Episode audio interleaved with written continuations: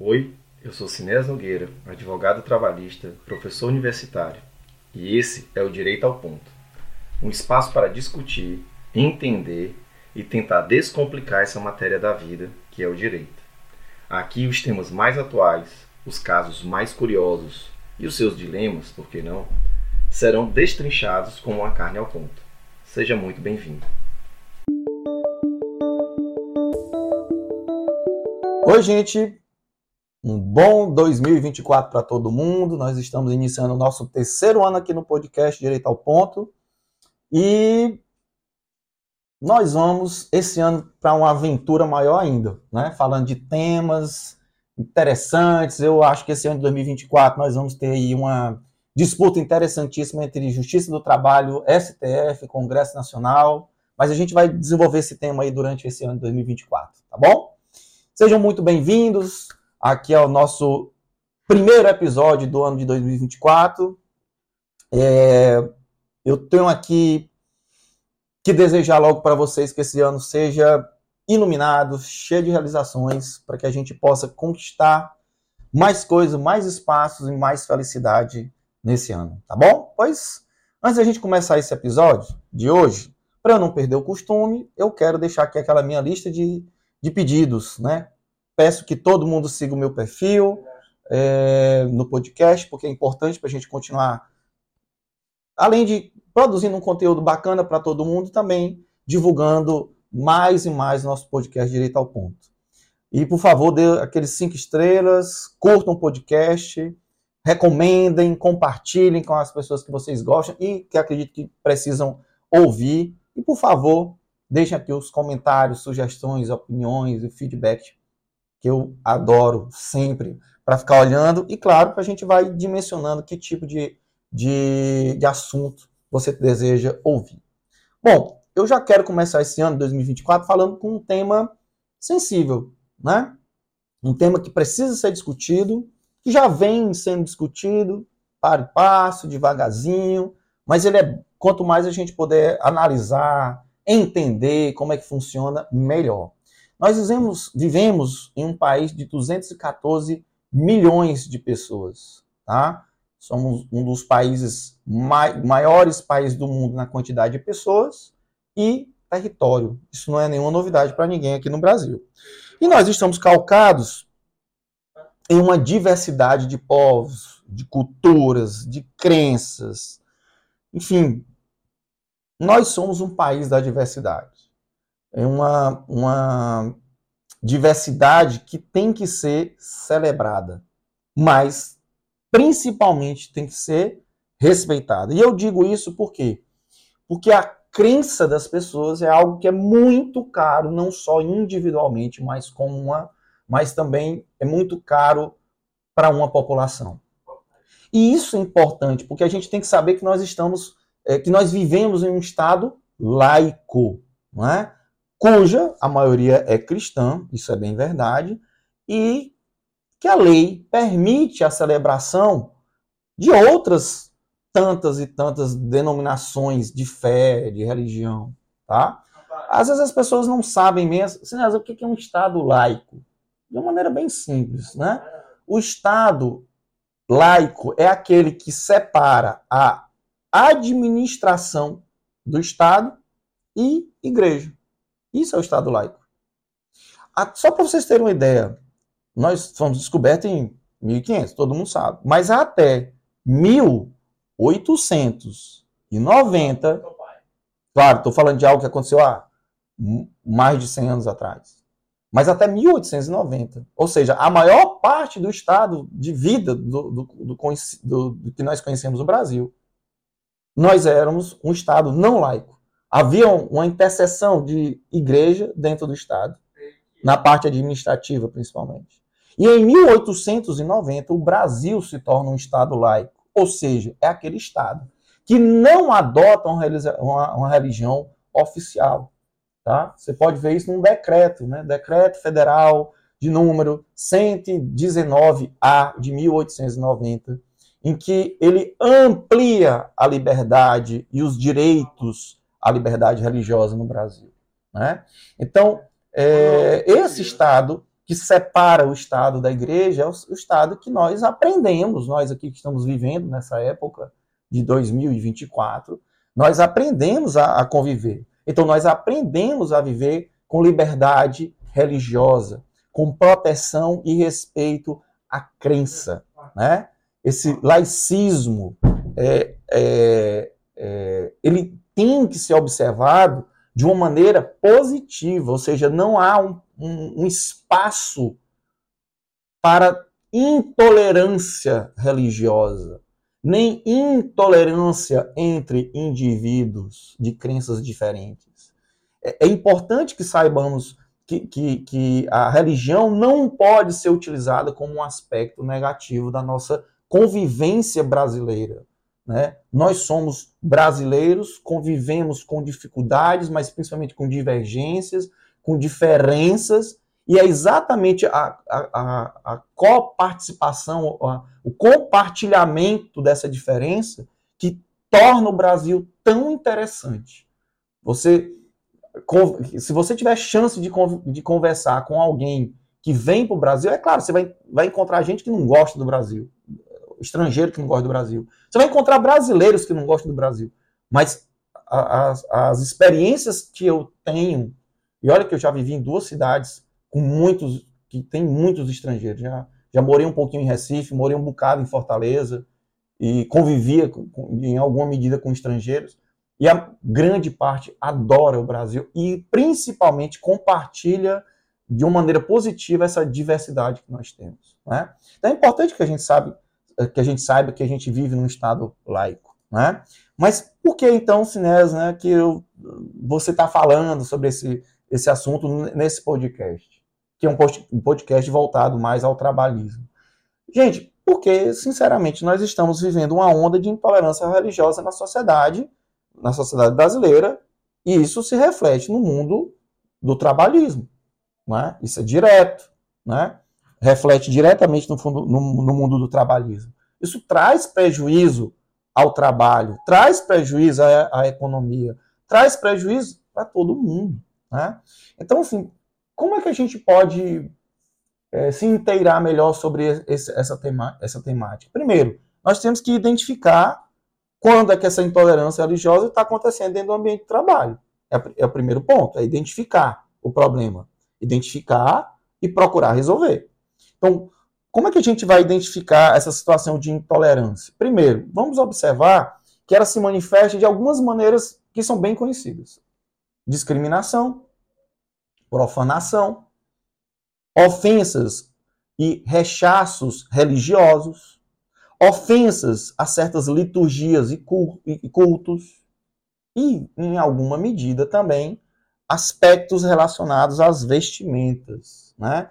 Veja a pessoa é, do, do, nosso, é, de, de, dos nossos copatriotas, né, nossos brasileiros né, que convivem no, no, Brasil, que atuam e que professam uma, uma religião voltada mais ao, a, de origem, de matriz é, é, é, africana.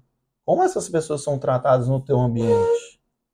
Pessoas que que gostam de vestimentas mais de ponta a ponta do corpo, principalmente as mulheres, em algumas religiões. Como é que você trata essas pessoas? Já pensou nisso? Né? Às vezes a vestimenta fala muito. A vestimenta é o primeiro caminho, às vezes, que a outra parte ali passa a discriminar alguém. Já pensou sobre isso? Já analisou sobre eh, esse aspecto? Então, essa intolerância, às vezes, ela é sutil, mas às vezes ela é muito grosseira, como é o caso da profanação, da ofensa, do rechaço, né? É, da falta de, de boa educação com as pessoas.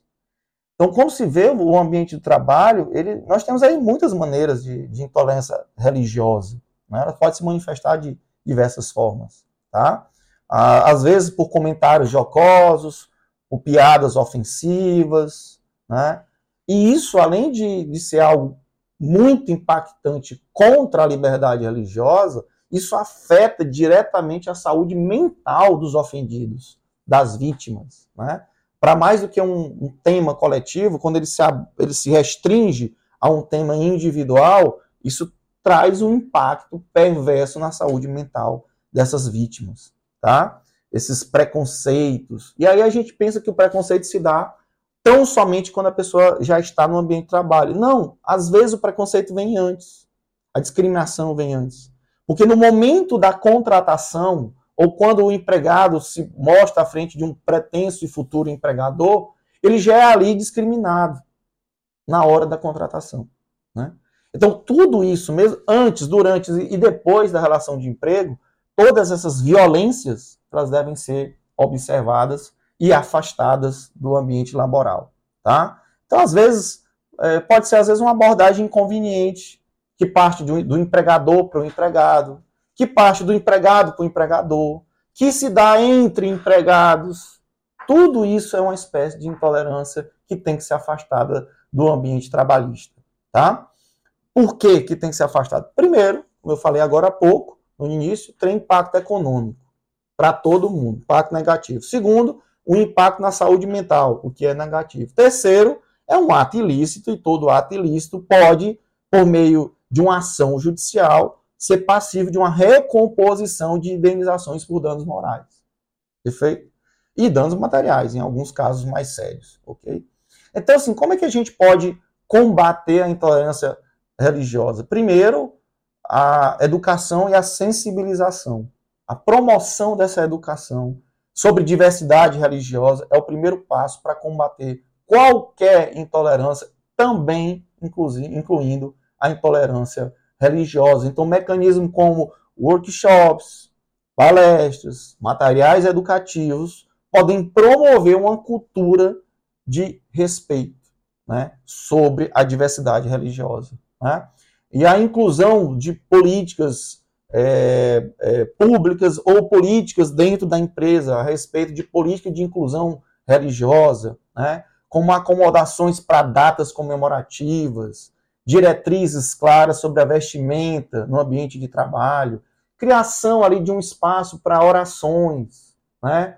Então, isso também é interessante, isso ajuda bacana, ajuda muito a combater essa, essa, é, essa intolerância religiosa, né? A promoção de diversidade nas lideranças, você fazer lideranças ascenderem e que aquela liderança que profere uma, uma, uma, religião que é diferente, às vezes, da maioria do, das pessoas que estão em ambiente de trabalho. Isso também é uma técnica muito interessante. Você promover líderes diversificados de todos os níveis de sua organização é, é, é, empresarial que tenham culturas diferentes. Isso é, isso é muito, muito impactante, muito proveitoso. Além, é claro, gente, de canais de denúncia que funcionam, funcionem, apoio às vítimas, apoio emocional para funcionários, né, que enfrentem em alguma medida essa intolerância religiosa, tudo isso é fundamental. E, claro, uma avaliação regular das políticas internas das empresas sobre a inclusão, sobre a adaptação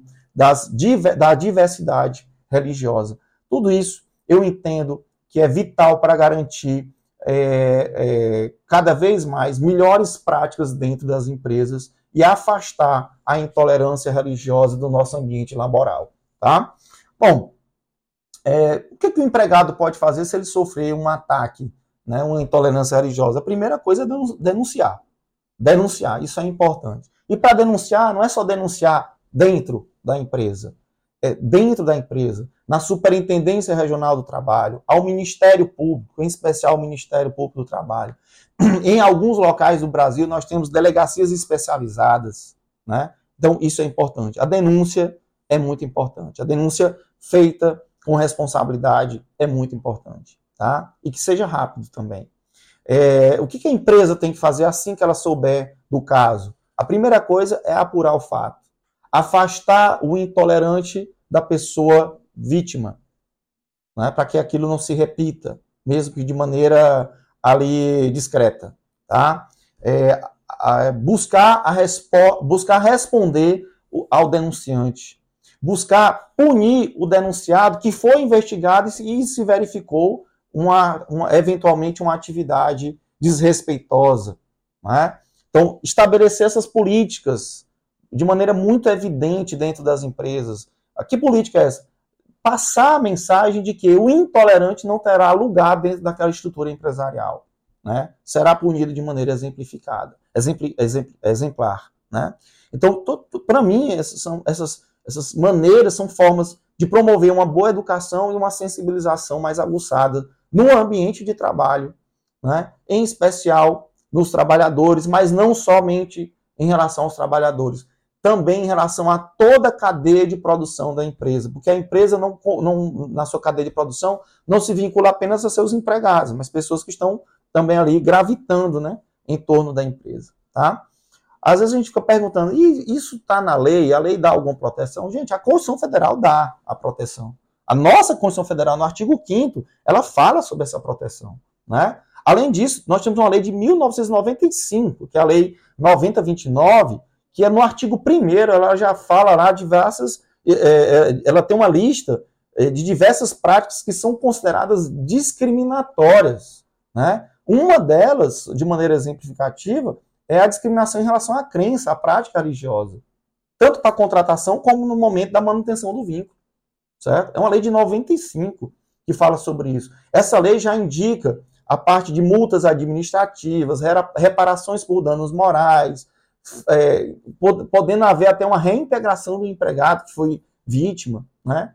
Ele fala inclusive de tipos penais, ela cria até tipos penais a respeito disso, tá? Então não é por ausência de lei. Nós temos um decreto que regulamenta é, essa situação também, que é o decreto 9571 de, de 2018, que fala sobre as diretrizes nacionais sobre empresas e direitos humanos no Brasil. O artigo 8 fala sobre esse combate à prática discriminatórias na, nas, nas relações de emprego, tá? no que diz respeito, inclusive, ao aspecto religioso, certo? A própria CLT trata sobre isso no artigo 510, né? 510b da CLT, né? que é assegura o tratamento justo e imparcial aos empregados, impedindo qualquer forma de discriminação, seja ela por sexo, idade, religião, opinião política, atuação sindical e tantas outras. Então não é por ausência de lei. O Brasil é bem é, servido em relação à lei. Se já está na Constituição, gente, já está bem servido. Né? E nós temos outras aqui que eu citei, algumas assim mais vinculadas, tá? mais específicas. A respeito do assunto, o TST ele tem sido bem. É, quando ele é chamado a, a, julgar um caso desse, ele, ele tem sido bem enfático né? Ele tem mantido condenações de empresas que não respeitam esse tipo de atividade. Tem um caso aqui que eu estava olhando agora há pouco, que o TST manteve uma condenação de uma empresa que obrigava todos os funcionários, todos os dias, no início da jornada de trabalho, a rezar uma oração do Pai Nosso. Quando é obrigado, isso é uma discriminação. Porque você ofende a liberdade da pessoa. A liberdade, inclusive, de não ter culto. Né? A liberdade de não, de não, de não é, professar fé ou religião nenhuma. Isso também é uma liberdade que o Estado laico nos confere. Né? O, Tribunal, o Tribunal Regional do Trabalho do Rio de Janeiro, por exemplo, tem um caso interessantíssimo de uma decisão bem alta até, é, de ato de intolerância é, em relação ao, ao candomblé né, de matriz africana, como eu falei agora há pouco. Né? Então não é só o cristão típico, né? nós temos aí a matriz africana e tantas outras nós temos no Brasil, e é, todas essas liberdades devem ser garantidas. Então, a Justiça do Trabalho tem sido bem é, forte, tem uma atuação bem forte nesse sentido. É, e por fim, gente, quais são os impactos na economia né, é, que essa, esse tipo de discriminação pode levar? A intolerância religiosa reduz a chance das pessoas no mercado de trabalho. O intolerante não é bem aceito, né? isso é verdade. Isso, de uma maneira mais global, retira do Brasil investimento.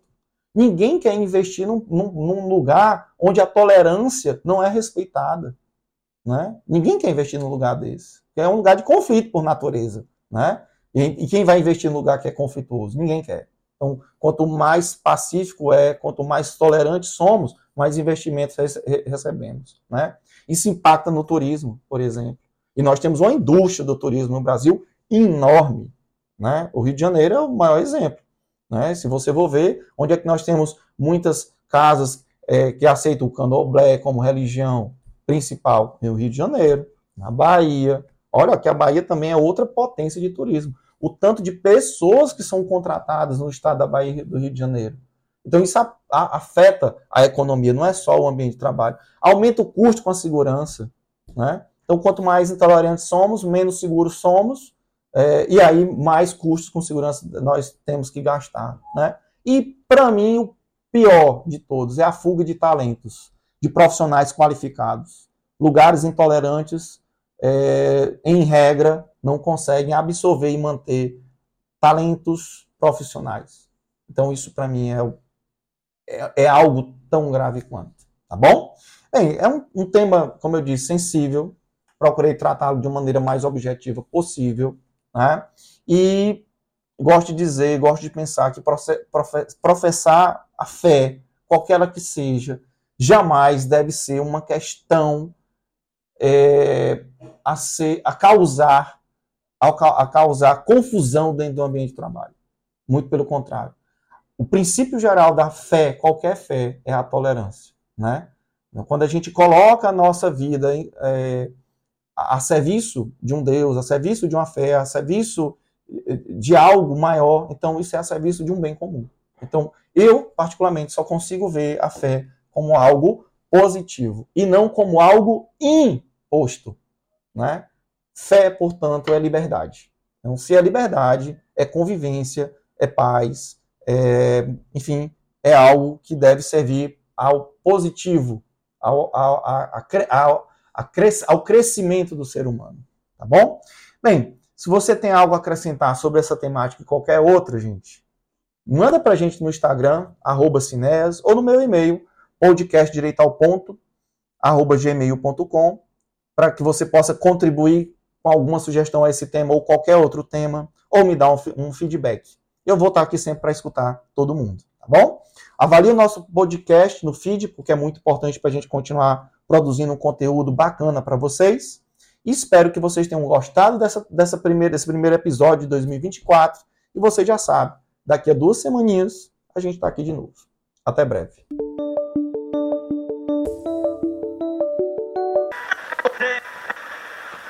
Lembrando que nós estamos nas principais plataformas de streaming. Segue o Direito ao Ponto no Spotify e avalie o nosso podcast. Adiciona no Apple Podcasts. Se inscreve no Amazon Music, curte no Deezer e faça parte da nossa comunidade no Orelo para não perder os episódios.